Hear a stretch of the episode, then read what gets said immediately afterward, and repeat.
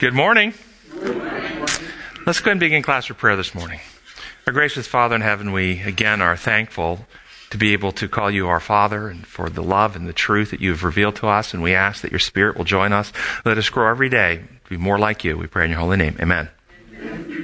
We are doing lesson 10 in the quarterly Oneness in Christ, and the uh, title for the lesson is Unity and Broken Relationships. First question as we go through this is what is the basis for a healthy relationship? The foundation, the basis, the requirements for a healthy relationship. Two, two words. What? You got it. Love and trust. So let's break that down. What is love?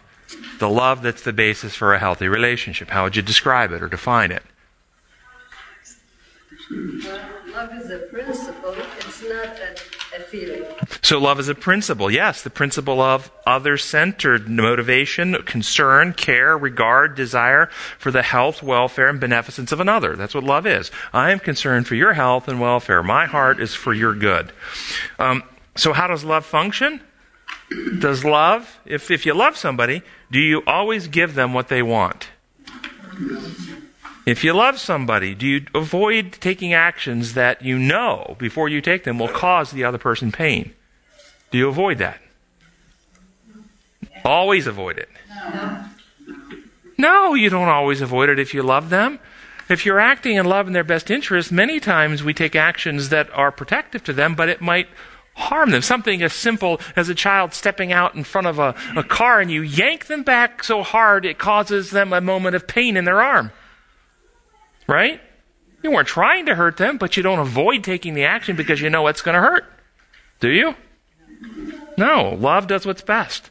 So love does what's best in the interest of others, given the context, the understood impact, the opportunity that you have, the position you hold in the person's life. All those things are taken into account. Let's talk about trust. How do you define trust?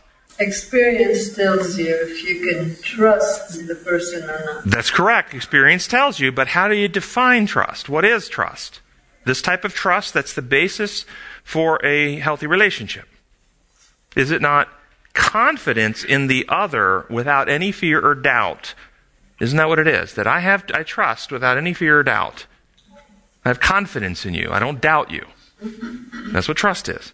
So I propose there are four elements to actually having healthy trust or confidence. Another word is faith in another. Four elements. First, the other person must genuinely love you more than they love themselves and would sacrifice for your well for your welfare. Thus they won't betray you or turn on you or become your enemy. Does God meet this criteria? Yes, he does. And think about how deeply trust in God is undermined by legal theologies that put God in the role of the source of punishment from whom you must be protected. In other words, if trust requires that they won't turn on me, they won't betray me, they won't harm me, they're always for me, but now I'm teaching that this person, if I don't have some action taken, will hurt me. Think how trust is undermined.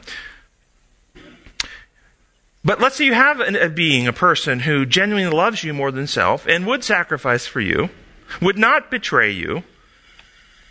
Is that quality alone enough to establish trust? Your six year old child may have this love for you, and if you were in danger, they might run into harm's way in order to protect you. But do you let your six year old, but, but if you tell your six year old not to take a piece of candy or to wait their turn, do you have complete confidence or trust that your six year old will be able to fulfill those directions? Even though they have love for you. So, in order to actually have trust, you have to have more than other centered love. You have to have the second element, which is mature self governance, the ability to reliably and consistently carry out what has been said, what they said they would do. Right? You have to have both. You have to have maturity, and you have to have other centered love. Now, why is love for you, genuine love for you, and self governance, somebody really has shown they can govern and do what they say, not enough to establish trust? Why is that not enough? You would think that's enough, right? It's not enough. Why is it not enough? Could a person genuinely love you, seek your good, but misunderstand God's designs and laws for relationships such that their love for you and their self governance seeks directs them to control you, to rule over you, to dominate you, to di- discipline you, believing with all sincerity that you are supposed to be not an equal in the relationship, but a subordinate under their governance. Could that happen?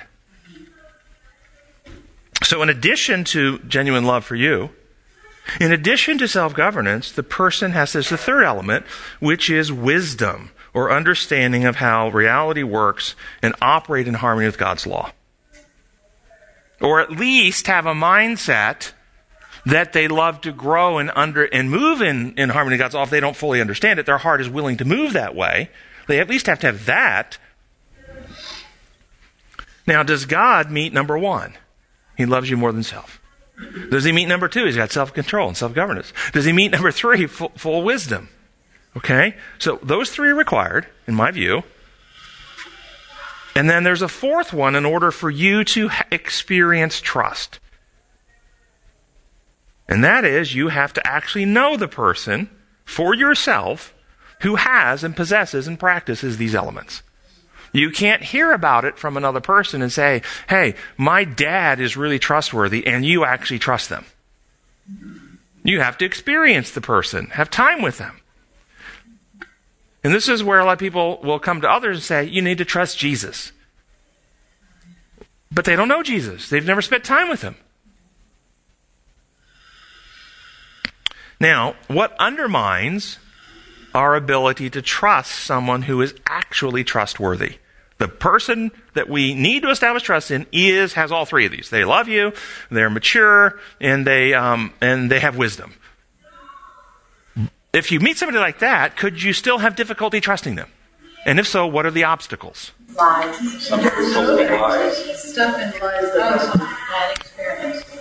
Okay, you guys have said many of them, let's let's unpack them. Um, somebody so wounded and hurt from previous experiences, betrayals that even dealing with somebody who is trustworthy, they don't see the trustworthiness. They're suspicious and they see and project out their fears and doubts on that other person and see them through the lens of their past experiences. Second, doubting one's own judgment. Having been burned in the past, having trusted someone in the past, and having been exploited or taken advantage of, they doubt their ability to discern whether somebody is trustworthy or not. So they don't want to trust because they don't have confidence in their ability. Like, I just don't know. I just don't know. I, what you guys said, somebody telling lies and believing lies about someone who's untrustworthy is another reason that undermines trust.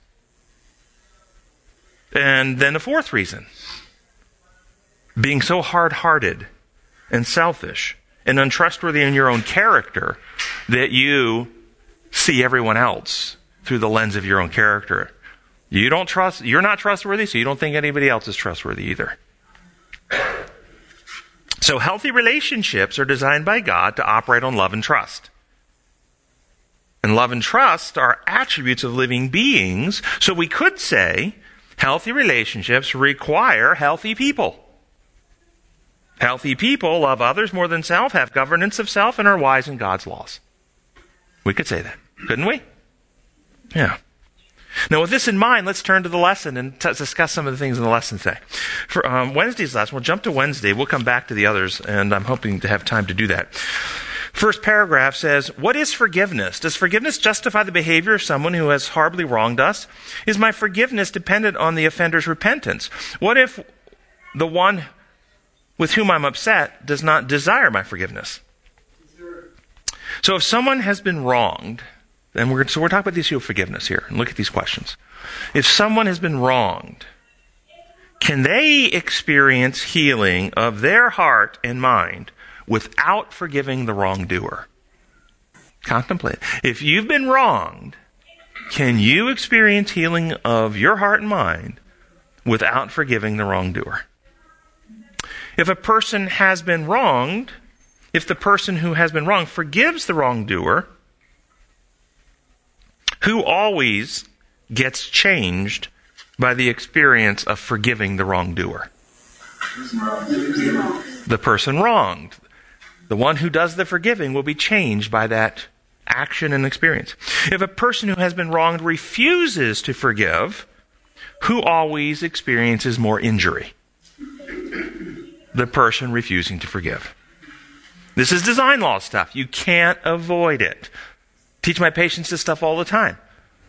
See, if you violate the laws of health, you can't avoid health problems. If you make healthy decisions in your life, you start exercising, for instance, you can't avoid getting stronger.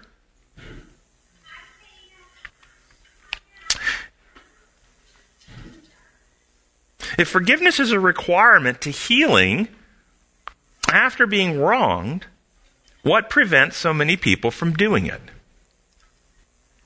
I, I, spelled this out pretty simply. You guys saw it very clearly. Yep. If the person who's been wronged has to forgive and they're changed by it, the wrongdoer is not changed by it, they can't heal without uh, forgiving, uh, then why do so many people struggle to do so? Believing lies, misunderstanding what forgiveness is and what it means. And so I'm going to go through some of the myths of forgiveness with you guys this morning. You know, Kate came to see me. She was depressed, anxious, upset, distraught. Uh, she had, was being pressured by her pastor. You see, her husband had just cheated on her for the sixth time. Sixth time. First time it happened, she asked him to leave. He ran to the pastor, confessed to the pastor, I've sinned, I've wronged my wife, I've asked Jesus to forgive me, but my wife has asked me to leave or thrown me out. The pastor went to Kate and said, Look, your husband has sinned against you. He's confessed, he's asked the Lord's forgiveness. Can't you see your way clear to forgive him? The Bible says you are forgiven your sins as you forgive others. And so she forgave him and took him back. And this happened again and again and again. Same exact thing. Went to the pastor each time. And now she's in my office after the sixth time, and the pastor has visited and said, Your husband uh, has asked the Lord to forgive him. Uh, will you forgive him and take him back? And so the first myth of forgiveness, why some people won't forgive, is because they believe this myth. And this is the myth forgiveness equals restore trust. That's a myth. Trust is restored when the offender is actually changed to be trustworthy and the offended forgives. But forgiving an untrustworthy person doesn't restore trust. It can heal the wounds inside the one who's been offended, but it cannot heal the relationship when you're dealing with an untrustworthy person. Does that make sense to everyone? There's three types of distrust, and we went through them just a moment ago. There's the selfish, malevolent person who is, who is out to harm for themselves. That person doesn't love you. They can't be trusted. But there's the child who means to do well, who actually does love you, but they're immature and can't handle the responsibilities. This was Kate's husband. He wasn't a chronologic child, he was an emotional, characterological child. He really loved her. He had, he didn't set out to hurt her. It wasn't his intention to cause her harm. But he did not have the maturity to fulfill the responsibilities of loyalty and devotion. And he would find himself in positions where his own insecurities would come in and, and he would be flattered in some relationship and, and he would seek comfort and some type of adoration because he didn't feel good about himself because he was so immature. And he would fall into these relationships over and over again as a way to make himself feel better about himself because he was immature, but he had no intention. And then he would be sorry because she would find out and she would get hurt. And I never, and then he would, in confession to her, I'm so sorry, will you forgive me? And he would be quite sincere. And you could put him, and I, I promise I'll never do it again, mommy. this is how children often are, right? That haven't had the maturity yet. And if you put him on a lie detector, he'd probably pass it at that moment because he isn't intending to deceive. This is Peter in the upper room. This is Peter when he says, No, Lord, if all the rest go, I won't deny you. I won't do it. He would have passed the lie detector, but he didn't have the maturity. Okay? The unwise person that doesn't understand these levels of trust are often taken in by the sincerity of the moment. They can perceive that he really means it. She really means it. She's not lying right now. And, and so they're taken in and they get, and they extend trust again. Without any evidence of mastery gained over self. Third, the unwise person who applies the wrong principles, thinking they're doing the right thing. That was the third form of un- untrustworthiness. So, myth number one forgiveness means restore trust. Myth number two forgiveness comes after the offender says they're sorry. Bob was angry, bitter, hurt, resentful. His sister had come over, brought beer, gotten him drunk, and then stolen his rare coin collection that he'd been that he'd uh, been saving or started since childhood. She took the coins, left the state, sold them to buy drugs. Bob was angry. He came to see me because his wife said, You need to deal with this because it was affecting all his home. He was irritable, he was grumpy, he was angry, he was snappy all the time. And their marriage and their home and their kids were all being affected by it. Flew off the handle, and he refused to forgive. As we talked about this, he refused to forgive until his sister came back and asked for forgiveness. What does the Bible say leads to repentance? Romans 2 4. The kindness of God leads us to repentance. When Adam sinned, what happened? What's, what happened after Adam sinned in the relationship with God? Well, Adam ran and hid because he was afraid. Why was he afraid? Was God now his enemy? Think this through. He's running and hiding from God. Was God, was God his enemy? Was God seeking to injure or harm him? Was there any resource in the entire planet other than God to help out Adam out of his sin problem? Then why did Adam run? He was lied to, yes, because he no longer trusted God, because he believed the lies. He wasn't trusting him, and therefore he was afraid. And so what did God do? God ran after Adam. Why did God run after Adam? To, to put him up on a post and beat him? To discipline, to punish, to exact vengeance upon, or to heal and restore their friendship? And God has been running after human beings ever since. Certainly, something changed in his character that he, he believed. He believed something about God that wasn't true, but, but I don't think Adam was lied to. Eve was the one who was lied to by the serpent. And then she became an a- agent of that deception. By proxy. And then she became an agent of that deception by presenting the fruit to Adam, and she had not yet no, demonstrated any, she hadn't died, and she hadn't demonstrated any negative consequence yet. She wasn't living in fear yet. And so she became an agent that, hey, you know what? We were told we're die. Look at this. Serpent can talk. I'm not dead. So doubted what, doubted whether that plan was the right plan. Or he said willingly with full knowledge of what would happen, or, or Or he chose, he chose to, he chose Eve over God. yes, right. Okay. He decided, you know what? If she's lost, I want to be lost with. her. So rather than a lie, then maybe we say he didn't trust God to solve the problem. So trusting God was still undermined. Probably, yes, sir. Yeah, no question, no question. But but in this case, he, he loved her so much he didn't trust God to have a solution to keep her if he didn't go with her. right. So trust was still undermined. We good with that? Yeah. Thank you for that. When God ran after Adam, had God already forgiven Adam in, in God's heart? Or was God unforgiving toward Adam and something needed to be done in order to get God to forgive him? so what came first in human in the human situation here in sin? God's forgiveness or man's repentance? God demonstrates his own love for us that while we were still sinners, Christ died for us. Romans 5 8. Did Christ die to get God to forgive us? To enable God to open up a legal pathway where God was allowed to forgive us? Uh, get your mind around this because this is actually what much of Christianity teaches, and it's a lie. And it prevents people from actually experiencing reconciliation with God. It's the lie of the penal substitution theology that teaches Jesus had to die in order to pay a legal penalty, or else God could not legally forgive us. It's a requirement. So God was wanting to, but he couldn't do it. Had to pay this penalty. Some Bible translations actually translate this lie into the Bible. In Hebrews 9:22, without the shedding of blood there is no forgiveness of sins. Other Bible translations come more closely to what it should say. Without the shedding of blood, there's no remission of sins. And what is remission? What's the difference? If you have cancer and you're terminal, do you want the forgiveness of the healthcare system? We forgive you for having this terminal disease. You're forgiven. Or do you want your cancer to go into remission?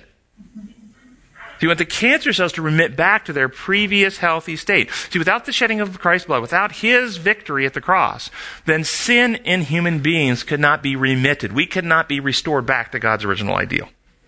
Another distortion about myth two is forgiveness is a legal process that requires payment. This is from accepting the imperial law lie that God makes rules like humans do. And consider the contradictions here.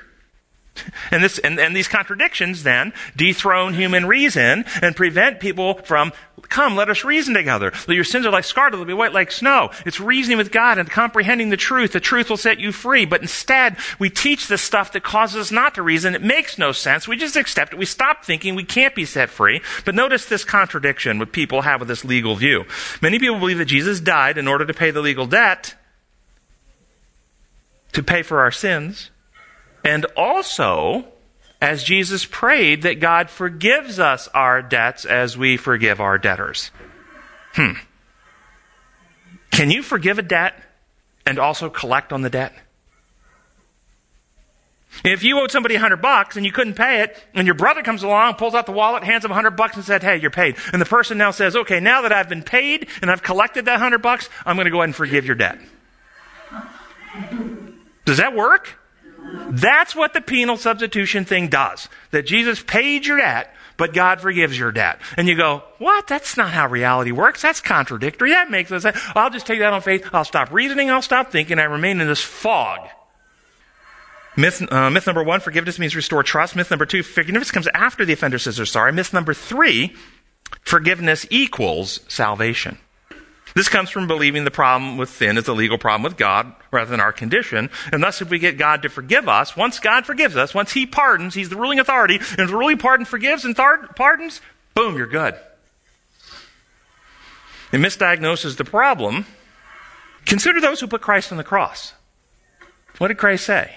Did he forgive them? This is God the Son, who previously in his ministry said, So that you might know that I have the power on earth to forgive sins, take up your bed and walk. He has the power to forgive sins. Did he forgive their sins against him? Were they now his friends? Were they saved?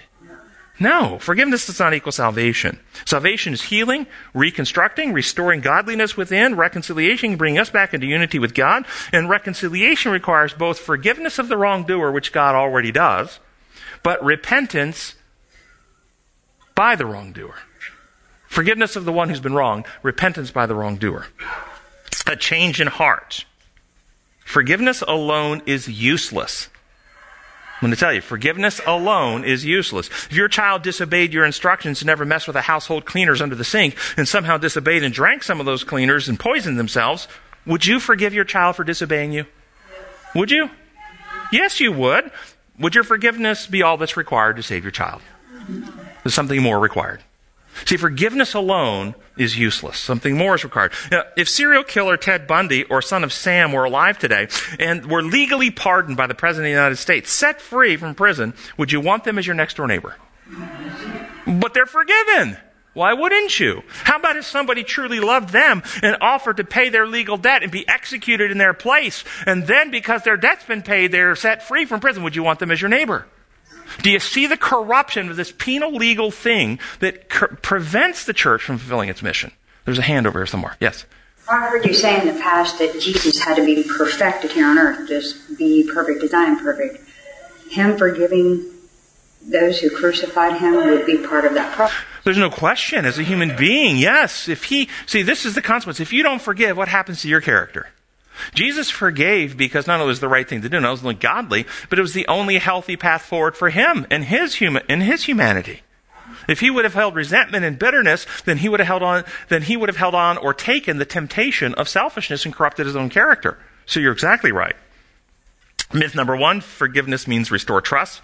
Myth number two, forgiveness comes after the offender says they're sorry. Number three, forgiveness equals salvation. Four, forgiveness leads to greater vulnerability.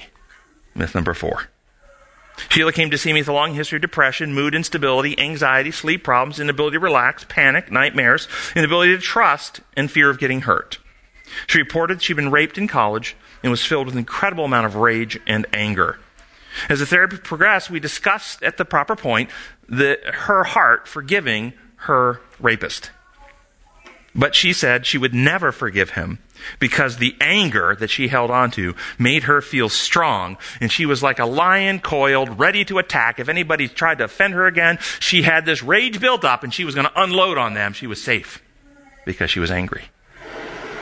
She believed that myth that forgiveness leads to greater vulnerability. Imagine you lay out on the beach in Miami, Florida in July. You fall asleep on the beach at 10 in the morning. You wake up at 4 in the afternoon. You had no sunscreen on. Okay? You've got a really bad sunburn on your back. You're face down, sunburn on your back. So bad you can't even lean back in a chair. You're sitting there with just a white t-shirt on really loose. And your three-year-old jumps on your back to play. What do you do? Would you scream and yank them off? How about your husband or wife, your spouse comes in and gives you a big bear hug because they love you? What would you do? Would you scream and push them away? Somebody slaps you on the back. What do you do? You see, when you're burned, you lose the ability to tell the difference between touches of play, touches of love, and touches of aggression. Everything hurts and you push everyone away. I'm going to tell you, emotion, people who are emotionally burned, they live in fear and they have a wound and it's real tender and they, and so the best strategy, now think about that physical sunburn. Best strategy? To figure a way that no one ever touches you again or to heal the sunburn? What's the best strategy? But many people with emotional burns actually set up these constructs in the way they deal with people so they never let anyone get close again because they don't want to get hurt. They don't actually heal the burn. In the, is the myth true that if she forgives, she's more vulnerable? If people forgive after some exploitation like a rape, does that mean that they take less precautions? They don't lock their doors. They walk alone in strange places at night. Does that mean that's what they do? Or they actually are more vigilant and still and more cautious because of the experience? So they're actually less vulnerable. Maybe they carry mace with them now and they never did before. Many other things they could do to reduce vulnerability, right? Forgiveness is the means of healing the wounds that have been inflicted by others upon us.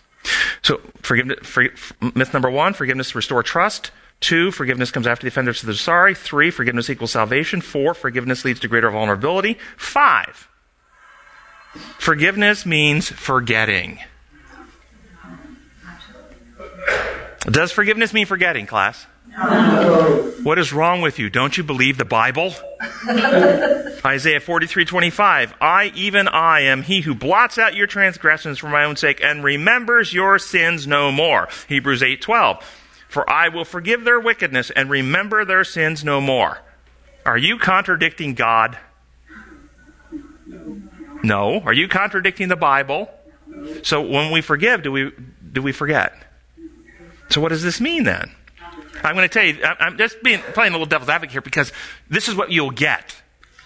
The legal people will throw these verses up and claim them as if when you free, well, let's, let's, let's come, let us reason together. The reason they do this is because the legal uh, proponents believe that when they confess the sins, they're erased out of the books of heaven, and the memories of all the sinless and the saved who are in heaven will be adjusted so they have no recollection of all those sins. So when you get to heaven, people will not know the wicked things you've done. Well, let's think that through.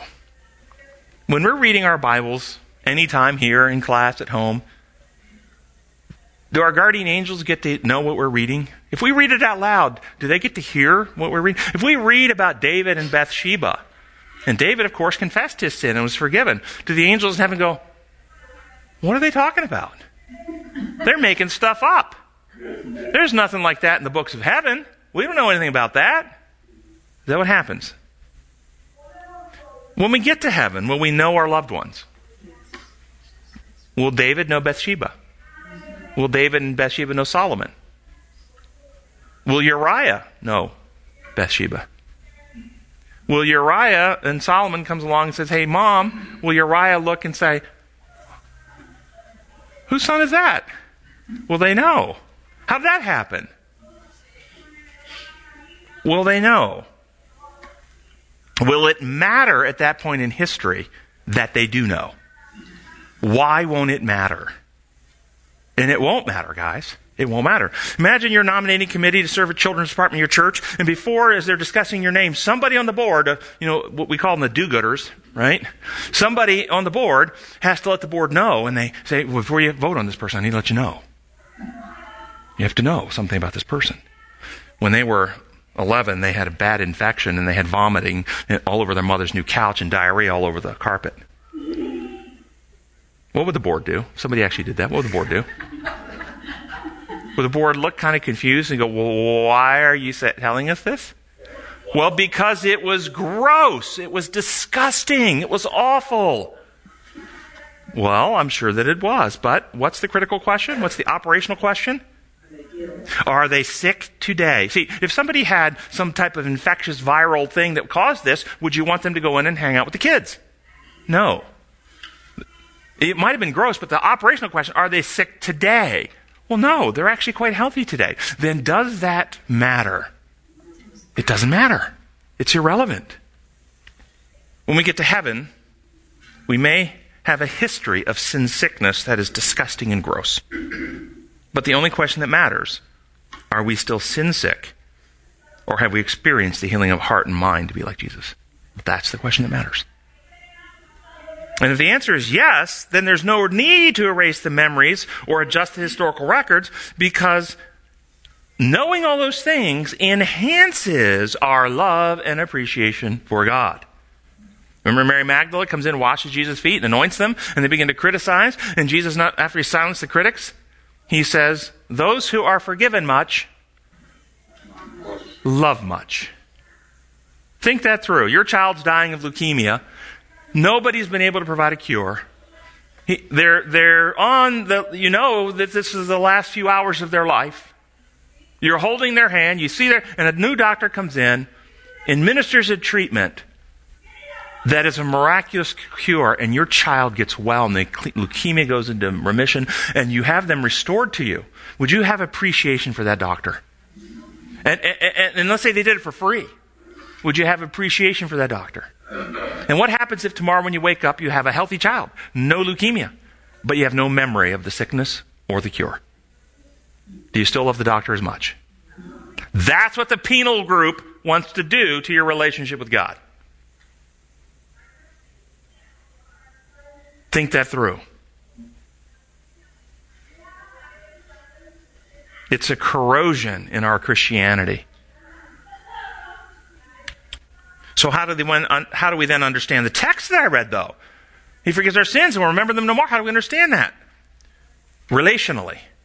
You have a child and your child is uh, told a fib and told a little story. Now, as a parent, what comes first? Your forgiveness of the child or the child's repentance? You forgive them, but you seek to get them on a path of health. So you might discipline from the root disciple to teach them a better way. And in that discipline and that discussion with the child, because you've already forgiven them and loved them and only want them to be healthy, they repent and they're sorrowful. And there's reconciliation with hugs and kisses all around. It's been addressed. You've already forgiven. They've repented. There's reconciliation. Tomorrow, when your child comes home from school and they come up the driveway and they see you and they run to you to jump in your arms, do you say, Oh, here comes that little liar of mine? you see, as far as the relationship is concerned, it's forgotten, isn't it? Once it's been removed from the character and the heart, it's not between you. God doesn't have to take an action anymore. He doesn't have to take an intervention. There's nothing to be re- fixed, restored, healed, corrected any longer because you've been restored to righteousness. I don't have to think about all those interventions anymore. Does that mean there's no recollection of what's been done in the past? No, that's what it means. That when you go to God, you don't have to worry about Him looking at you and thinking about all the sickness in the past or the problems. You know He's going to see you as that wonderful child who just wants to jump in his daddy's arms. But this type of forgetting can only safely happen when genuine repentance has occurred. And so many people I know in relationships where somebody has betrayed that trust deeply want to trust the other person again, want that restored relationship, and extend it and try to forget the offenses of the past because the person said they're sorry without any evidence that there's been repentance or maturity or change of heart. And they get burned again. And then one last myth, sixth one. Forgiveness, myth, forgiveness means the offender gets away with it. Sherry was bitter, angry, lifelong history of mood problems, irritable, anxious, relationship problems, inability to relax, chronic feelings of emptiness, loneliness, worthlessness, inability to trust, always afraid of getting exploited, always suspicious in relationships. She was molested from 5 to 12 by her uncle. But she never told, he was never caught, and he was never punished. She refused to forgive, as we talked about this, because he was never caught. Therefore, forgiving would be like he got away with it. And she won't let him get away with it. She's going to hold him accountable. You see, this misunderstands, and again, it comes from the penal view. In the penal view, what's wrong? You break a rule, and that rule has to be enforced by somebody. If it's not enforced and there's no punishment, then the person gets away. That's the penal thinking that infects her thinking, that keeps her from experiencing God's healing for her. Here's reality, folks. The reality God's laws are design laws, and you can never exploit another person without damaging yourself. You can never commit an act of sin without hardening your heart, searing your conscience, warping your character. You can never avoid it. And so, to help them see this, my patients, I ask the question at the right time. You can't do this in the beginning of a counseling session, but when you build a relationship and get to a certain point, you can ask these questions. Who do you think got damaged? And I, I use my, my language very precisely. Who do you think got damaged? I think it's the word hurt damaged. Worse, you or your uncle. Use the word hurt, that can be confusing. Use the word damaged. They always say me. I said, okay, let's take that at face value. Now imagine this. God takes you to heaven right now, and He gives you one choice between two options. Option A, I'm going to send you back to earth. You pick your life up just where I took you a second ago. Nothing has changed. You get to continue your life as it is. Option B, I'll let you trade places with your uncle, and you get to go around molesting kids, but no one molests you. Whose life do you choose? 100% of my patients choose their own. I go, why? And then the light goes off and they realize when someone sins against you, they can damage your body. They can damage your emotions. They can damage your psychology. We get the bad, distorted thinking in your head and, and relationship problems. But they cannot damage your soul. Your conscience remains clear. Your character remains uncorrupted. But when you sin against another person, something else gets damaged, and you realize that. Whoa. And that's why this is a myth. They, if you forgive somebody, they get away with it. No, they don't. No one ever gets away with it. There's always damage. With all this in mind, now let's turn to Sunday's lesson. It's important. We need to lay this out here. Because you look at Sunday's lesson, you're going to see that the lesson authors do what the lesson authors typically do they misdiagnose and misapply because they see things through a legal lens. So let's read the first three paragraphs. Paul and Barnabas worked together in witnessing for Jesus, but they had a disagreement over whether they could trust one of their one as fearful as John Mark. The potential danger of preaching the gospel caused John Mark at one point to desert Paul and Barnabas and return home. The desertion caused Paul to judge Mark unfavorably and even severely for a time. Barnabas, on the other hand, was inclined to excuse him because of his inexperience. He felt anxious that Mark should not abandon the ministry, for he saw him in him qualifications that would fit him as a useful worker of Christ. And that's, that second paragraph was quoted out of Acts of the Apostles. Continue on with the lesson. Although God used all these men, the issue between them needed resolution. The apostle who preached grace needed to extend grace to the younger preacher who had disappointed him. The apostle of forgiveness needed to forgive. John Mark grew in the affirming mentorship of, of Barnabas, and eventually Paul's heart was apparently touched by the changes. Was the problem with Paul, who didn't want to work with John Mark, one of an unwillingness to forgive? I do not think so at all. I think the problem was that Paul didn't trust John Mark. Was it because he didn't think John Mark loved others? Remember the elements of trust? I don't think that was it. Or was it because John Mark had demonstrated a lack of maturity to handle the responsibility at that time in his life? And even Ellen White says because of his inexperience because of he was like a an intern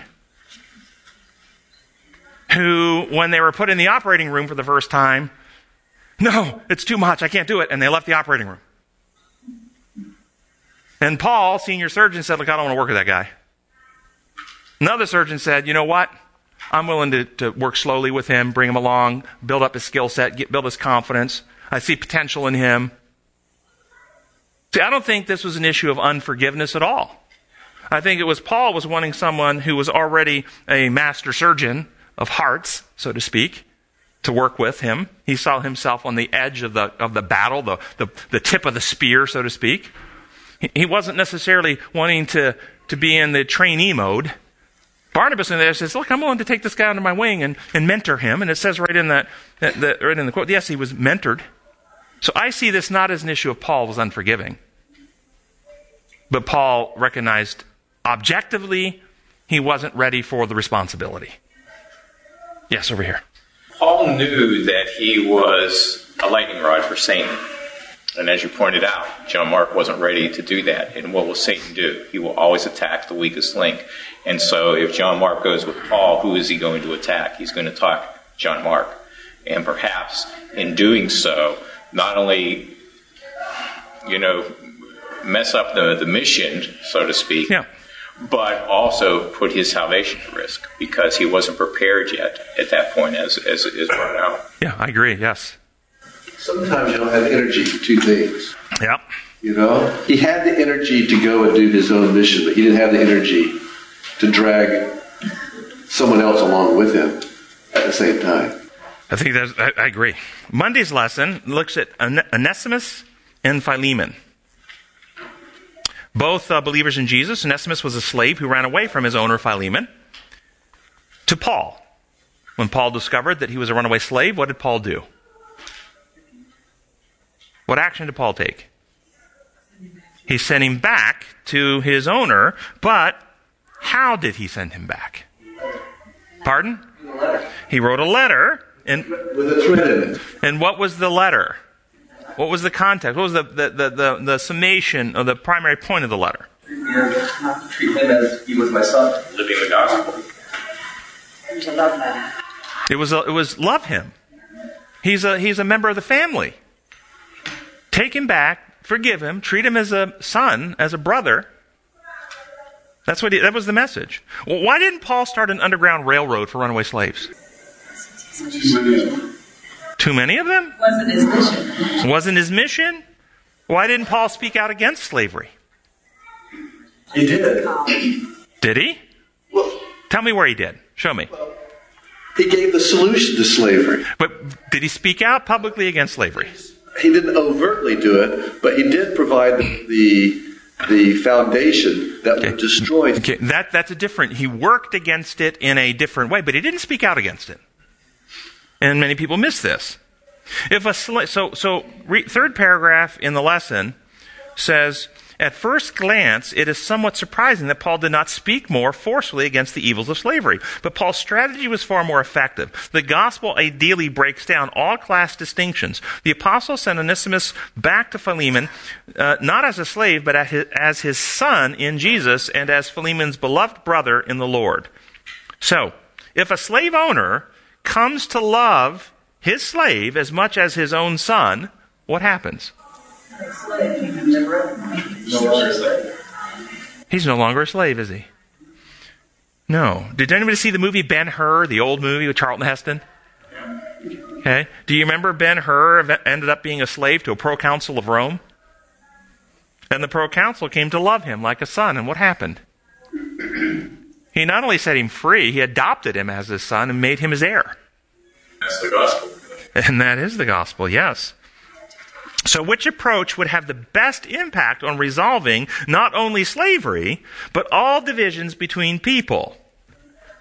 Working politically to overthrow the system of government that sponsors slavery, the Spartacus approach, or working to bring love, the love of God, into the hearts of all people, the Pauline approach. So, this is what Wendell was saying.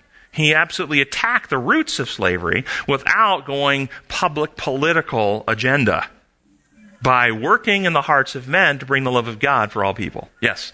Well, Paul was imitating Jesus. This is exactly what Jesus did. Jesus never spoke out publicly against Rome, even though many of their practices was absolutely horrendous. He attacked, as you pointed out, the root of the issue. Because if you don't cure the root, it doesn't matter. So, yes, go ahead. Well, we don't see Paul either promoting slavery. We don't see him supporting Right. So, so my, yeah, your next question, because the Bible writers didn't explicitly act politically and speak out against these human rights abuses in the society of their time, does that mean they endorsed, supported, condoned, or in any way approved of these abuses? And that's what you're saying. No. And, or, or neither he, the campaign for a senator that promotes. Right. There you go. And so today, as Christians, if there are Christians today who don't don't act politically, don't want to use the church's energy to get politicians elected or judges appointed, does that mean then that they endorse any potential governmental abuses because they don't want to act politically? Is that would that mean that? See, this is one of the, the, the, the tricks of Satan. He wants to point out an issue that is absolutely evil, slavery. Pick your issue of today.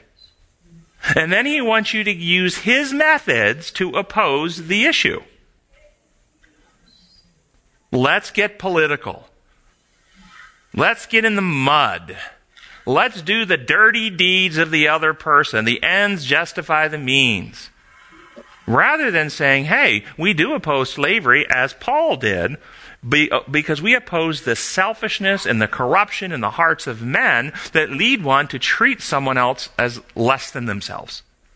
We want to bring love into the hearts of all people so that all love each other equally. That's how we do. I can promise you, you can take control of any government in any point in history in the entire world and pass whatever laws that you want, and they will not change hearts. You cannot change hearts with legislation. Tuesday's lesson. The lesson points out that God gives different people different abilities and, and different spiritual gifts for the benefit of the entire body of believers. We all agree with that, right? How does Satan exploit that fact, those differences, to incite division? How does he do that? Jealousy. Comparing ourselves to others and, and then becoming jealous, okay. How about inciting fear of those that are different? Fear, and, and, this and this comes first from our our fear. As soon as Adam and Eve sinned, they ran and hid because they were afraid. It's an inherent corruption that we've inherited, that we have insecurities and fear, and we fear and doubt ourselves, and we're afraid that we won't be loved, and we're afraid we won't be good enough, and we're afraid we won't be liked, and we're afraid we're going to fail. So we have all these deep insecurities, and so unconsciously we're comparing ourselves to somebody who might do it better, and if we're not mature enough to learn and grow from their example, then we attack them as doing it different than us. They're wrong. They're wrong for doing it that way.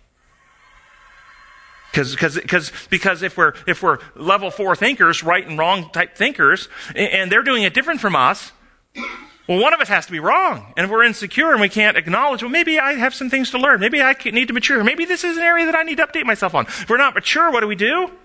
Well, I can't be wrong, so they must be wrong. And you see this happening all the time. And so we see these fears. We fear people who are different than us leads to race distinctions. Why men dominate women and don't want them to occupy positions of leadership. Fear causes people to make decisions not based on, now listen carefully, not based on ability, competencies, character, but on the color of the skin or gender.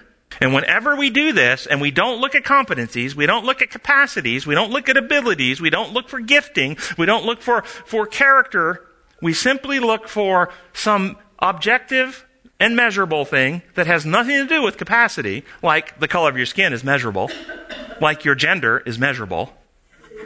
If we look to those things, then the church suffers, the organization suffers, because we deny ourselves the benefit and the blessing of those skills.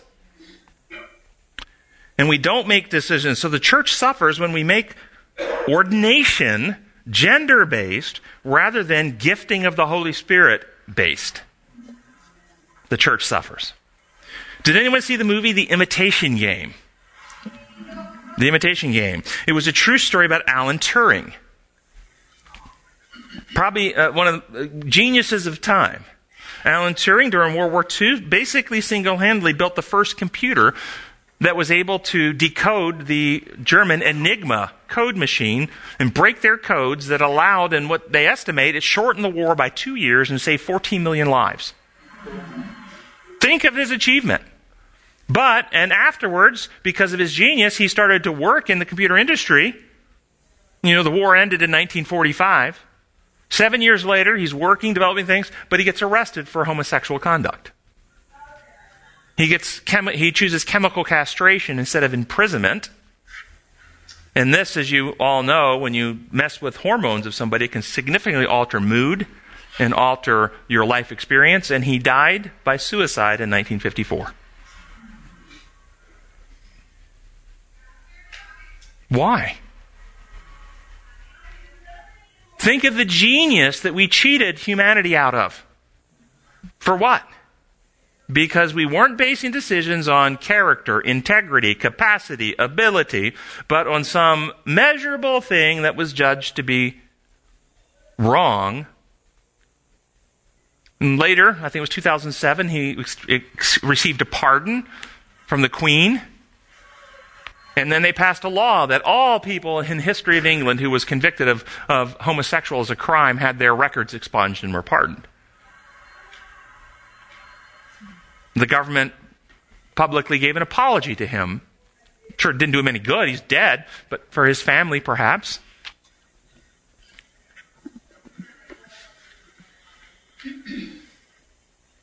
What about in the church? What does the church miss out on because we have bigotry, biases, and fears that cause us to reject others who have mature character and capacities and gifts simply because of our bigotry, biases, and fears? Thursday's lesson. Are you proud how I'm cruising today? Thursday's lesson the lesson focuses on resolving conflict in the church and points us to Jesus' counsel, Matthew 18, 15 through 17. If your brother sins against you, go and show him his fault, just between the two of you. If he listens to you, you have won your brother over. But if he will not listen, take one or two others along, so that every matter may be established by the testimony of two or three witnesses. If he refuses to listen to them, tell it to the church. And if he refuses to listen to the church, treat him as you would a pagan or a tax collector. What do you hear in this? how, and to whom and how is this to be applied? Is it to be applied to people who are members of the same organizational institution, but with whom you have no personal contact? Is that who you apply this to? They're a member of my church. I'm a Methodist. I'm an Adventist. I'm a Baptist. And, and I've heard this thing going on. I don't know them, but they're a member. So they're a member of the church. I've got to go do this to cases of personal trespass.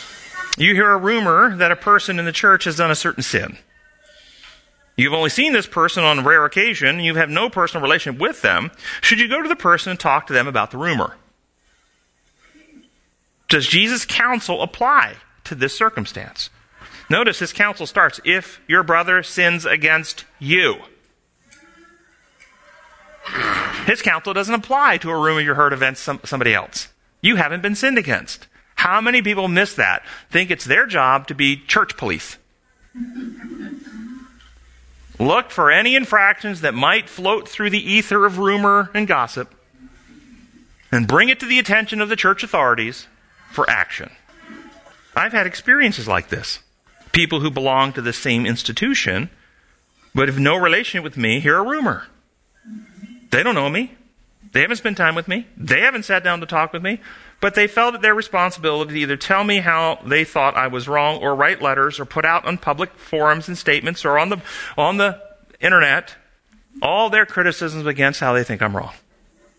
Occasionally, I think one time somebody, maybe twice, called out to have a conversation before they went public. And the reason they called me is they wanted to check the box. I had to talk to you first before I could go public and criticize you. Because the box says I have to talk to you one on one first. So they called me, talked to me, and then went public. see? And that, that, that's diagnostic of their level of thinking. It's rules, see? Level four. There's no concern for me. There's no concern for my reputation. There's no concern for what's actually just and right and reasonable and healthy. There's only concern for them not getting in legal trouble with God because uh, God, hey, I, I checked the box. I talked to him first. I followed the rules. You know, I'm on base. You can't tag me out, Lord. and so one of the founders gave this quote out of 1 Testimonies 166. I have seen the great sacrifice which Jesus made to redeem man. He did not consider his own life too dear to sacrifice. Jesus said, Love others as I have loved you. Do you feel, when a brother errs, that you could give your life to save him? If you feel thus, you can approach him and affect his heart. Thus, uh, and affect his heart. You are just the one to visit that brother. But it is lamentable fact that many who profess to be brethren are not willing to sacrifice any of their opinions or their judgment to save a brother. There is but little love for one another. A selfish spirit is manifested. Do you see someone struggling? You think they're doing something wrong? Do you love them enough that you would die for them? If not, be quiet. That's what she's saying. Has this been your personal experience about those who approach you? I can tell you it was not my experience when I was approached. Do you again see the two law lenses here? You know, checklist, follow the rules, versus design law, and, in what Christ is designing to work together to bring healing and reconciliation. You have a hand somewhere? Yes. What if you love them, but they won't listen to you? Yes, then you present the truth in love and you leave them free. Very simple. Just leave them free. I love you. It's okay. You don't have to listen. They'll be angry at you. But you, but you give them the freedom. It's okay if you need to be angry at me. I'm, but you don't, you don't become a pest. You don't hound them. To my approach, if, if I have that relationship, and I've had that relationship with some people. I'm going to tell you, I've had relationship with people that I had a love relationship, a friendship relationship with, that was in a relationship. They were heading toward marriage, and I had serious concerns because I had some factual knowledge about the person they were going to marry. Did not think they were a good, wise fit for each other, and I went to them and I shared my concerns and, and the reasons why I didn't think this was a good fit one time. But I said, but this is your choice. You're a free, sentient individual. You can ignore what I'm going to say. And if you choose to move forward with this, I will support you 100% and hope you have the healthiest relationship ever. And, and they did. And years down the road, it collapsed and fell apart. And we had some conversations later, and they said, You're the only person who actually warned me. You were right. They didn't like to hear it at the time. They were upset at the time. They were a little irritated. I wouldn't say they were angry, but they were, you could tell they, were, they did not like me raining on their parade. And, but I left them free, but it's okay. But I didn't hound them. I didn't pester them. Uh, are we willing to put things in the best light of others, or do we misconstrue and twist what others say? So this is out of um, Counsels to Writers, page 50.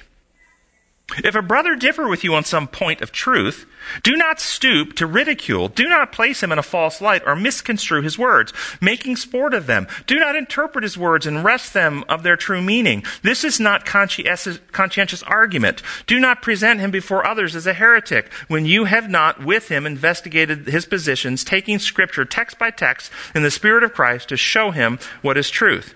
You do not yourself really know the evidence he has for his faith, and you cannot clear, really clearly define your own positions. And so she goes on to say, You see the principle described here. Well, this week I received an email from one of our online listeners who found on some other website a rebuttal of my position in my book, The God Shaped Heart on homosexuality, and in the lecture series, God in Your Church on homosexuality. And this is a piece of the rebuttal. It's a quote. Dr. Jennings calls out the Christian community for a lot of ignorance and a lot of misinformation. He believes that we have to start with facts. We have to start with truth. He asks, are you willing to look at evidence and facts, or do you want to hold beliefs that are refuted by evidence and facts? But then he goes on into these facts. But when he goes on into these facts, we find that they don't prove what he thinks they prove. Most of his arguments involve very rare abnormalities. First, he brings out androgen insensitivity syndrome, where a person is genetically male XY, but has no testosterone receptors, so the child develops to look outwardly female. Dr. Jennings makes the first of many errors in his video when he says that all babies begin as females. And hormones, particularly testosterone, cause the babies to masculize. At fertilization, every individual is either genetically female or male and the baby develops as female or male according to the genetics. Dr. Jennings inadvertently acknowledges this when he says that the male babies have testes even with AIS. Did you hear the misrepresentation? Did you hear the distortion? The, the dishonesty of my position? Did you hear it? Because they're chromosomally male, this person is taking the position that when I say all fetuses start out female, I'm lying. That they don't start out female, they start out male. I, I left out a word. Start out phenotypically female.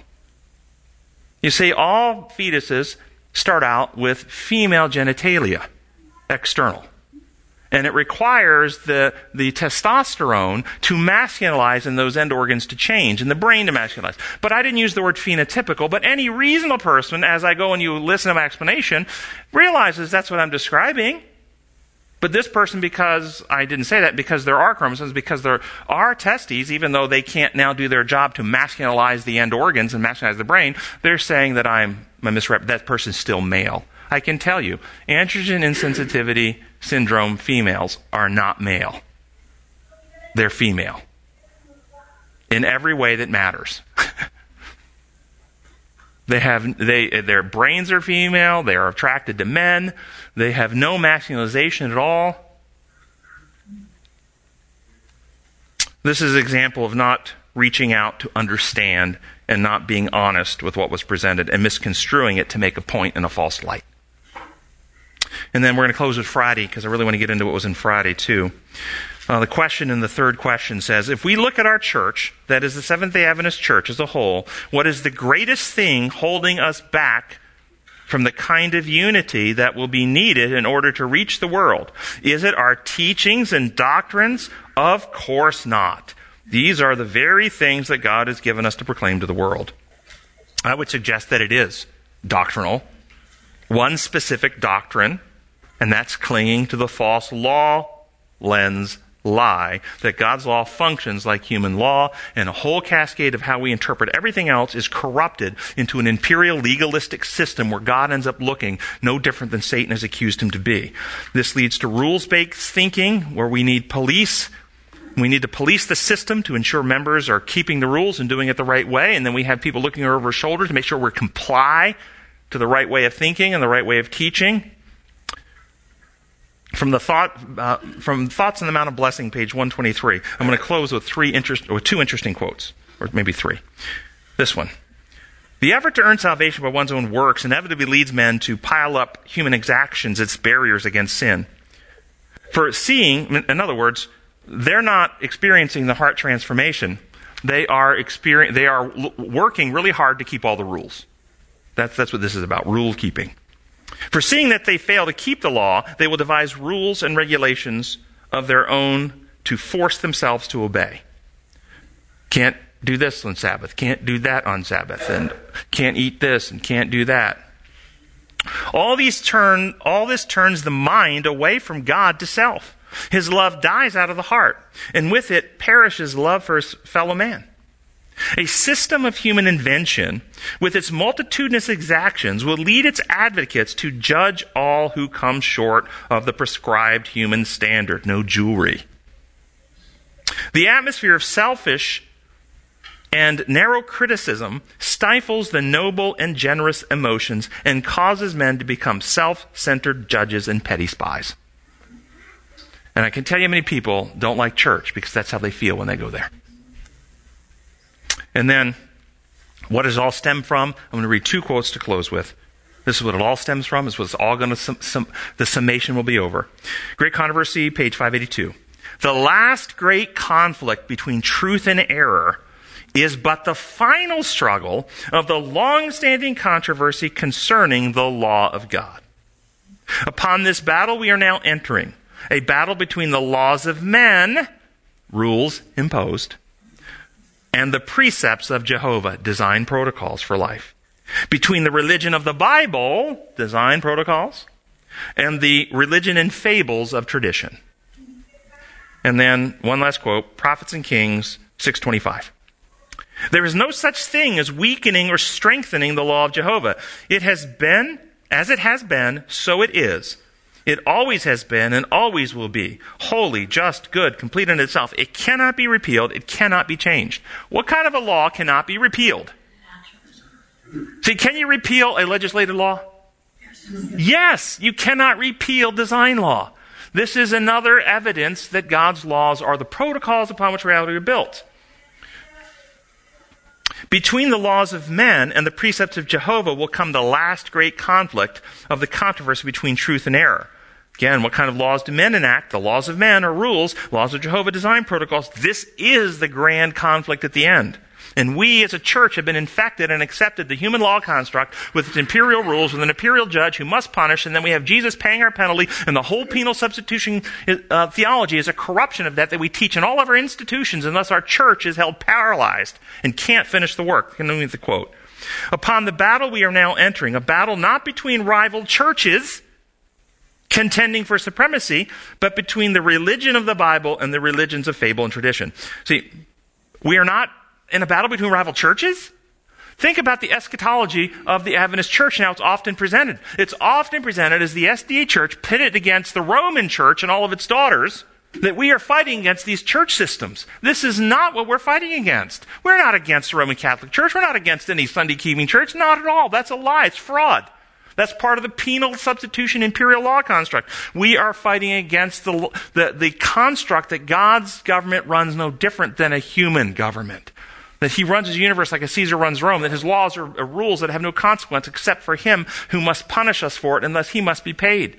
This is the issue. And we are called, Revelation chapter 14, first angel's message, be in awe of God and glorify him by revealing his character. For the hour for his judgment, the hour for people to judge him correctly has come. Worship him who made the heavens, the earth, the sea, and all that in it is. Worship the designer and stop worshiping this dictator lie that has corrupted Christianity. Gracious Father in heaven, we thank you so much that you are our creator. Lord, we can see the battle lines. We can see how so many people falsely accept this distortion about you. We ask now for the outpouring of your Spirit to enlighten, to empower, to open avenues of communication, to bring to, to the, the forefront this issue so that people can clearly see it and start making intelligent choices to break free from this false legal system. And that you might come soon, we pray in your holy name. Amen.